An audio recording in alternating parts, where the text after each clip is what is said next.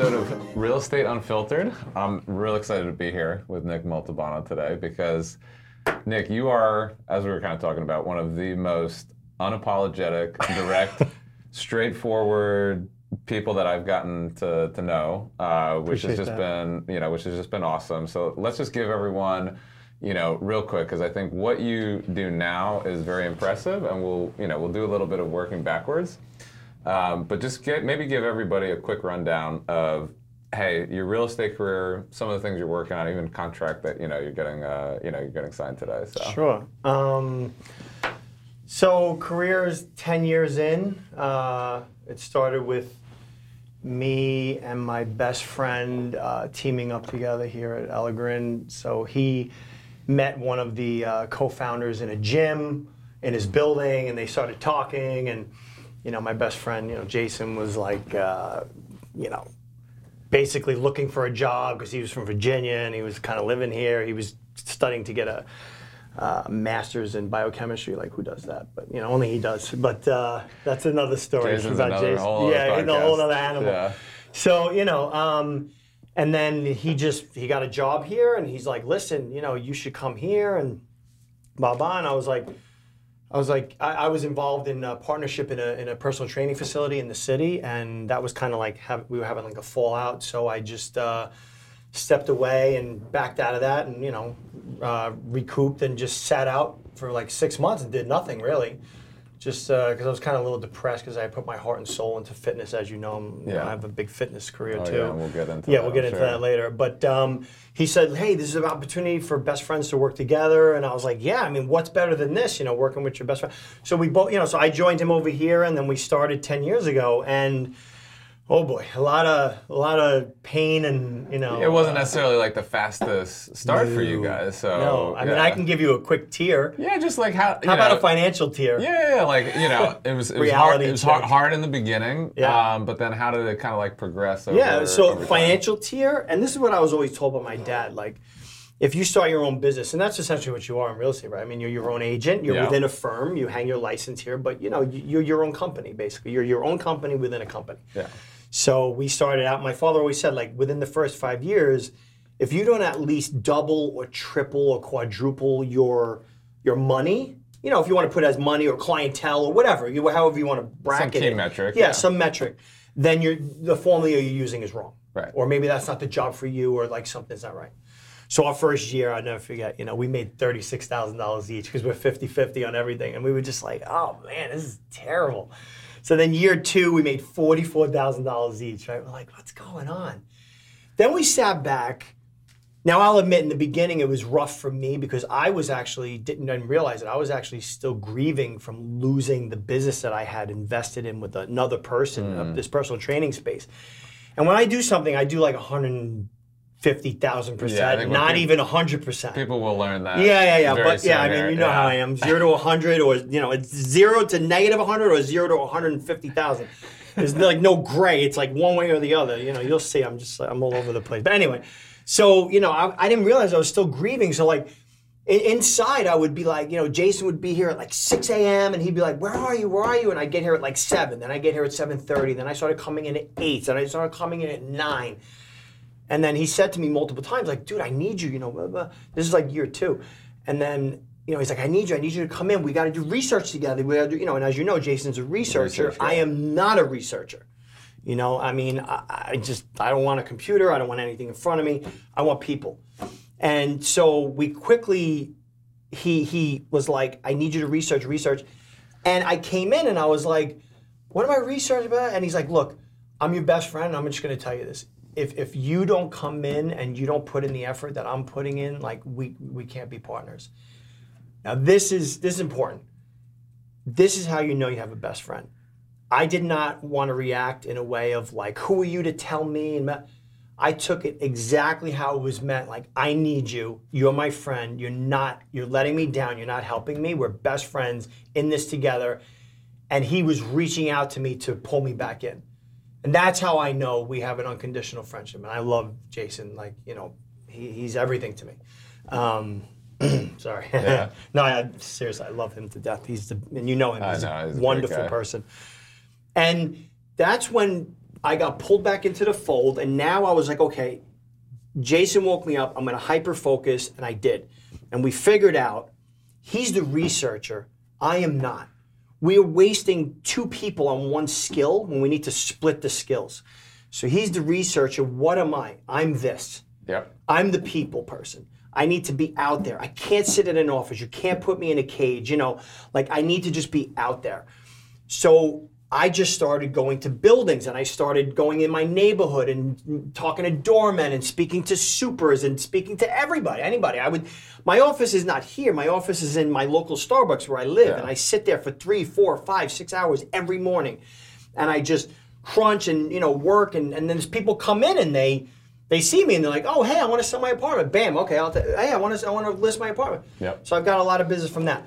And then year three, we made eighty-six thousand dollars. I'm like, okay, we doubled. And then year four, we quadrupled year three. And year five was the same as year four. So then I knew we were on the right track. Yeah. But there was one piece missing. We couldn't do it all.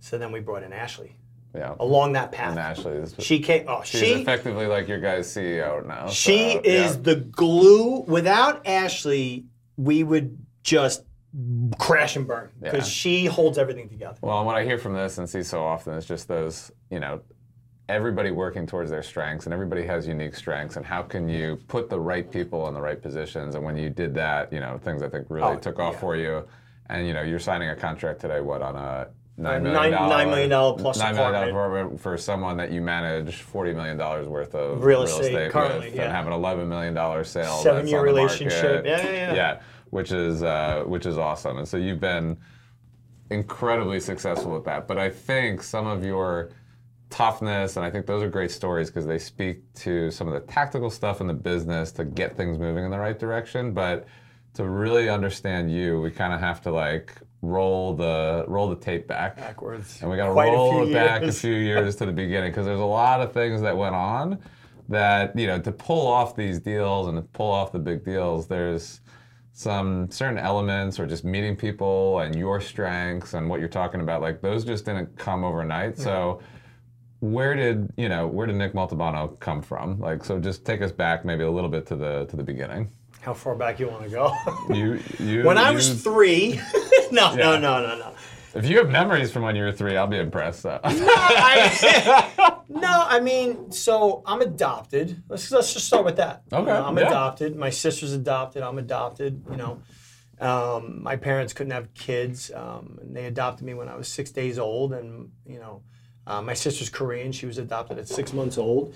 And oddly enough, 11 years later, my mother got pregnant. It's just like weird, you know. So my brother and I have an 11 year gap. My sister and I have a year and a half gap. But you know, uh, but we are as tight as they come. I mean, you know, my parents are like amazing. Um, you know, we could start with that. Like, you know, um, one of the things is, you know, I was brought up like very uh, ethically and morally correct with all the, you know, all the correct backing to, you know, to deal with society and, and to deal with myself and, and people. And, you know, I remember I was 12 years old and uh, this I won't forget. My mother and father were sitting down at the kitchen table with me and my mother already knew. Like, I mean, I was like, she said I was like six or something. I was in the pediatric office, and Yeah. I wrote a love letter to the receptionist, who was, she ah. said was this beautiful woman, and was like, my mother was like, oh my god, I knew we were in trouble. Like, it was like he's starting at six. Like, what are we doing? You know. So I remember them sitting me down at like twelve, and like my my mother said, we don't care who you bring home. Just remember, society may not accept it. You know. So so I knew that my parents had my back no matter what, you know, and I knew that there was no, you know, n- no sexual discrimination, no racial discrimination, nothing in my household. I mean, you It's a know, really good foundation. absolutely. to- Uh, my mother's uh, s- uh, Spanish descent, my father's Sicilian descent, my sister's Korean, I'm Scottish. My brother's Sicilian and, and and you know Spanish. It's like we sit at the dinner table. We look like the United Nations. You know, it's like whose family is this? You know? I remember growing up, everybody would be like, I'd be like, this is my sister, this is my father, my mother, and my brother, and they will be like, what? What's going on? I don't understand. You have blonde hair, blue eyes. Your sister's Korean. Your brother looks, you know, he's dark and dark skin, dark hair. Like, what's happening here? Like, so we had to explain that a lot growing up. But you know, so I, that's how I grew up. You know, like like like morally. You know, like really just just given the tools that I needed. You know, in life uh, correctly, and a lot of love in the house. Oh my god, a lot of love. Yeah. So Yeah. how did how did that then eventually you know you, you started to take a different path right like at what point was and and by the way for those who who don't know one of the things I respect about you so much is you are very open honest about everything and I think you're going to go you know a little deep on some of the things that come Sure. up next but maybe just real quick before you do like your philosophy on why you're so comfortable talking about all this whether it's you know me, me anybody you're kind of like an open book with all this like why Yeah, no, it's just that it's that you know, if you put it out there yourself, then no one can hold that against you. You know, like no one has ammunition to attack you with something that you've already said yourself. So, and I have nothing to hide. I have nothing to fear about myself or about anybody else because I. One thing I believe in is honesty and integrity. It's like the most important thing in life. You know, if your integrity and your honesty will carry you through uh, anything and any interaction with anyone else, but really the interaction with yourself. If you can't look at yourself in the mirror and be honest with yourself, then you're in a lot of trouble. yeah yeah You know, so I, I just feel that, you know, um, you know, I am 24 years sober, so that's a, you know, that's what you're leading into here. So I might as well just break that you, open. You had a you had a like this this great foundation. Yeah. You've been 24 years sober. Obviously, there was you know some turbulence in between. Sure. How did it How did it get there? What were some of the things? Yeah, it, it, you know, a lot of people early on, and I went to rehab, so a lot of people early on in rehab. I'll, I'll back up first. You know, I'll go Yeah. there and I'll back up. Immediately, we're like going into like, okay, you're adopted. You know, what happened with the adoption? You know, like what, what's going on in your house? You know, they're always like, hey, it has to be that, and I'm People like, are always asking. yeah, I'm like, it's stuff, not yeah. that. It's not that I was adopted. I'm Mm-hmm. not searching for my parents, you know, my birth parents. I'm not searching for other family members or whatever. Yeah, you had a good upbringing. This is my yeah. mother, this is my father, this is my sister, this is my brother. That's the end of the it. story.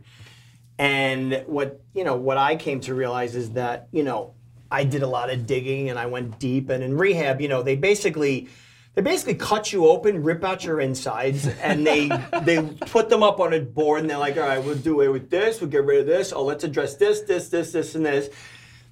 Then they work with you on everything and they like you know basically mind melt you into like a zombie because that's really what you are you know you need to be repaired from the bottom up. Then they put it all back inside you they sew you up and then they go okay there you go you're there you go you're out there in the world. So you know it's like what? Yeah, um, but we'll get into that um, so yeah. There's the funny rehab story, but yeah, there's a lot of rehab stories, and then after stories and before stories. Um, so many stories. They like start like, and then I start, sometimes I start remembering stories. I'm like, oh my god, I can't believe that happened. And wow, remember when that happened? It's like, Yeah. and when I woke up and I was like, where the hell am I? And who are you? And where am I? And what's going on? Um, but yeah, so I realized like it was me. I just wasn't comfortable with me. I didn't like who I was.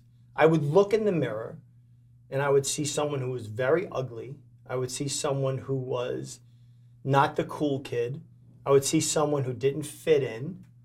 Um, I would see acne. I would see uh, just, I was very skinny. You know, I was like 140 pounds in high school, 145 pounds.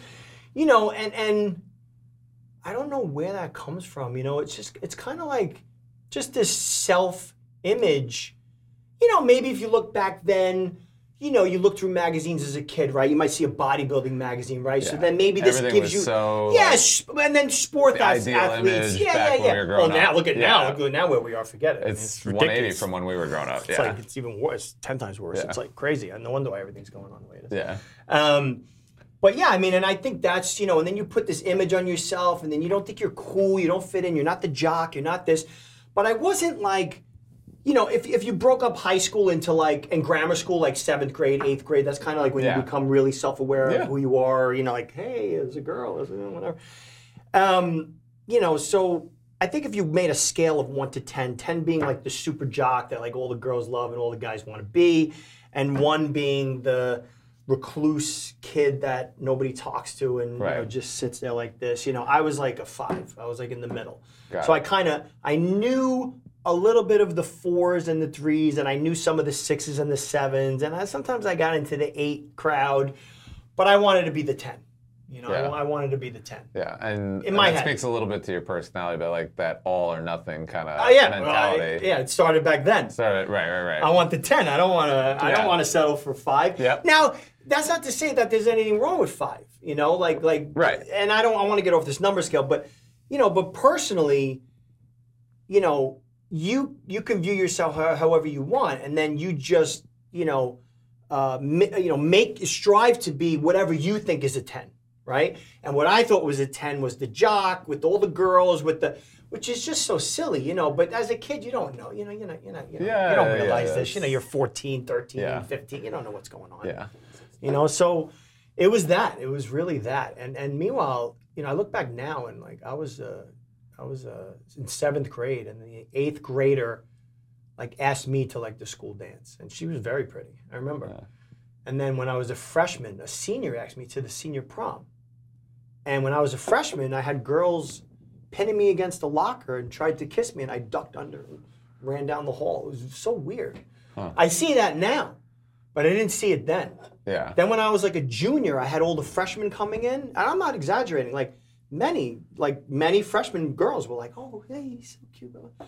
Weird. I just didn't view myself that way. You know, I mean, I just Yeah. was like, I didn't see it. And so where did that kind of like lead you down in terms of like there I feel like there was a you know your bottom you know moment when you were staring at the battle of decisions like where where was your life at at that point? and you know what was kind of that like you know real bottom for you I know there was like you kind of gave me like hey there's three Oh man. three options here at this point Well, if we want to speed up to that, then or or you or Well, what- no, what- I mean, no, we, we, that? we could fill in the gaps. So so that was really what led me to the the, the mixed crowd of druggies and not druggies, but kids Yeah. that kids that t- you know sampled Different drugs stuff. and right, right. Yeah, and so yeah. I would now I feel like I belong, right? Because I could do drugs just like you could do drugs. I could drink Ah, just like you drink, Yep, right? Yep. Except you know my personality, I am zero or I'm 150,000. So Right. here we are. I go from zero to 150,000, and then If we'll I'm gonna do this and this I'm gonna do be this. As, I'm gonna do it all. I'm gonna do all of it. Yeah. Yeah. Yeah. I'm gonna be great at doing drugs, and I'm gonna be great at drinking. I'm gonna be the best. When there's a party, everyone else is passed out. I'm still standing up. I, I swear to you, 90% of the time I was the last person standing. Right. I, You know, I don't doubt it. It was crazy. It was ridiculous. I think back now, I'm like, what are you doing? Like six in the morning, I'm laying on the beach, like by myself. Everyone else is like in the beach house, passed out, and I'm just like, wow, this is great. No, it's not. It's terrible. yeah.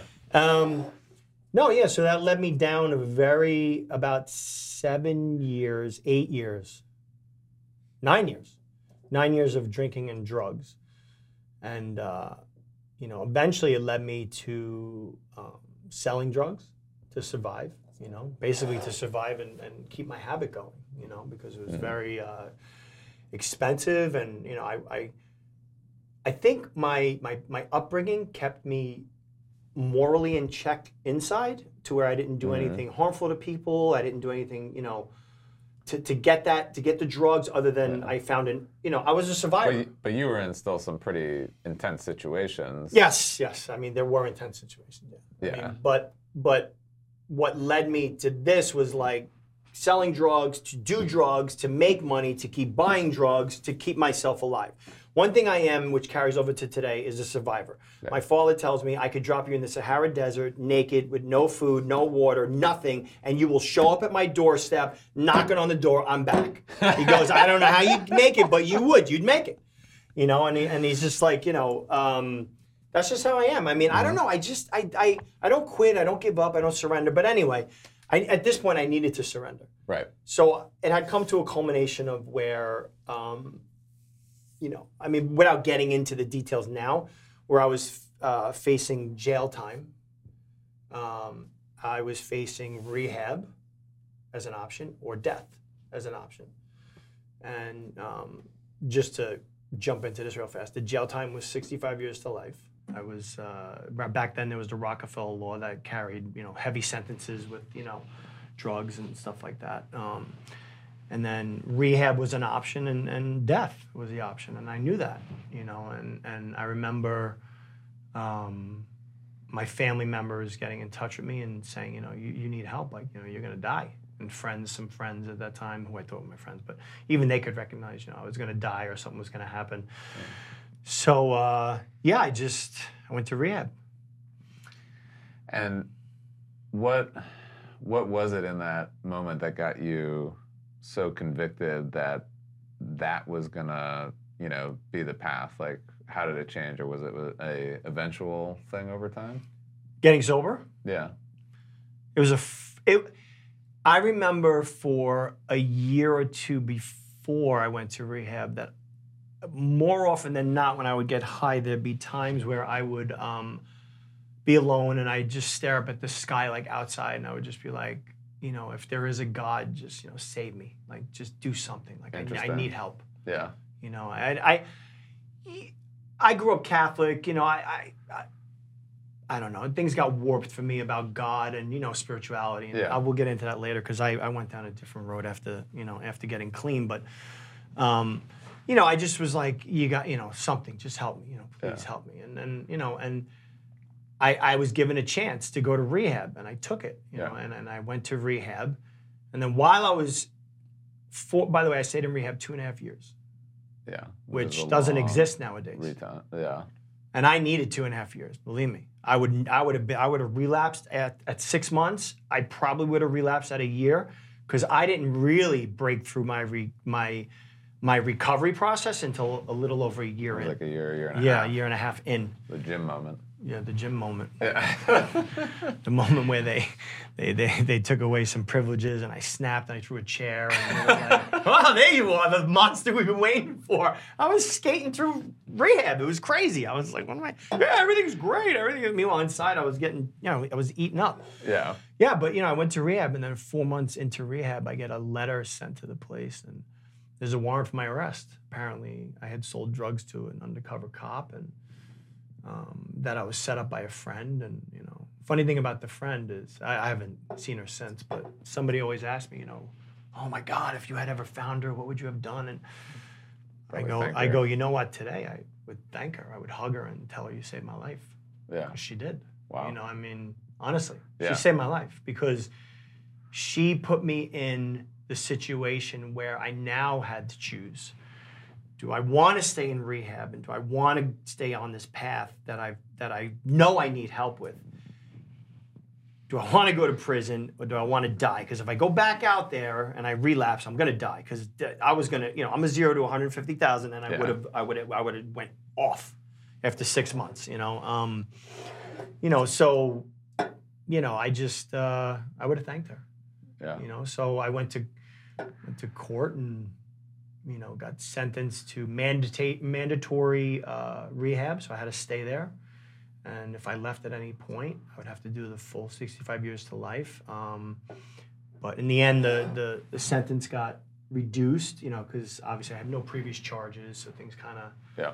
you know they tightened it up a little bit but i was still facing seven and a half to 15 after rehab Wow. They were like, you're going to do rehab and then you're going to do seven and a half to 15 years. And I was like, how, does that make sense? I'm going to be sober and then I'm going to go to jail? What? Yeah. So the whole time in, you know, in rehab, I was just like an angel, you know, I, I didn't allow my demon to come out because I was too scared to Right, right. address it and have people, you know, freak out, you know, uh, like, oh my God, he's acting up. We're going to write a letter to the judge. Right. So I just was like a saint. Then finally, the, the, the, there was a court date where the judge just said, you know, okay, we're going to mandate you to rehab. Then you're going to do six months of house arrest when you come out, and then you're going to do five years of probation. Now, little do people know, if they're not thinking, that, that six months house arrest and five years probation, that's just rope to hang yourself. Yeah. The smallest thing happens. Yeah, and you're doing the full time. Yeah. What do you think? He's going to give me seven and a half? He's going to go back to 65. Yeah. That's what he told me in the courtroom. He's like, oh, by the way, if you slip up, yeah, you're doing the whole 65. So it's like, wow, what a trade-off. Thanks a lot.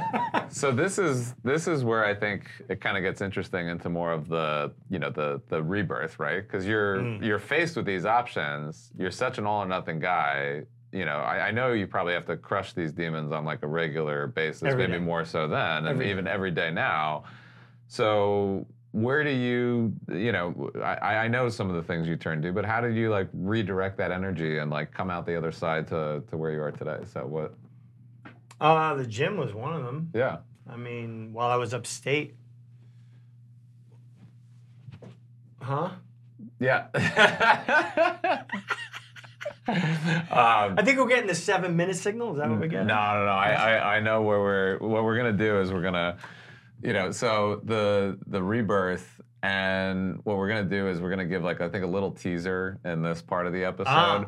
For the second part of like you know how some of these things with I think the mental fortitude yeah, yeah, yeah. to to get through some of the tough dealings of when you were you know on the streets with some of this stuff to pull through the bottom of you know bottoms I think of most people go through.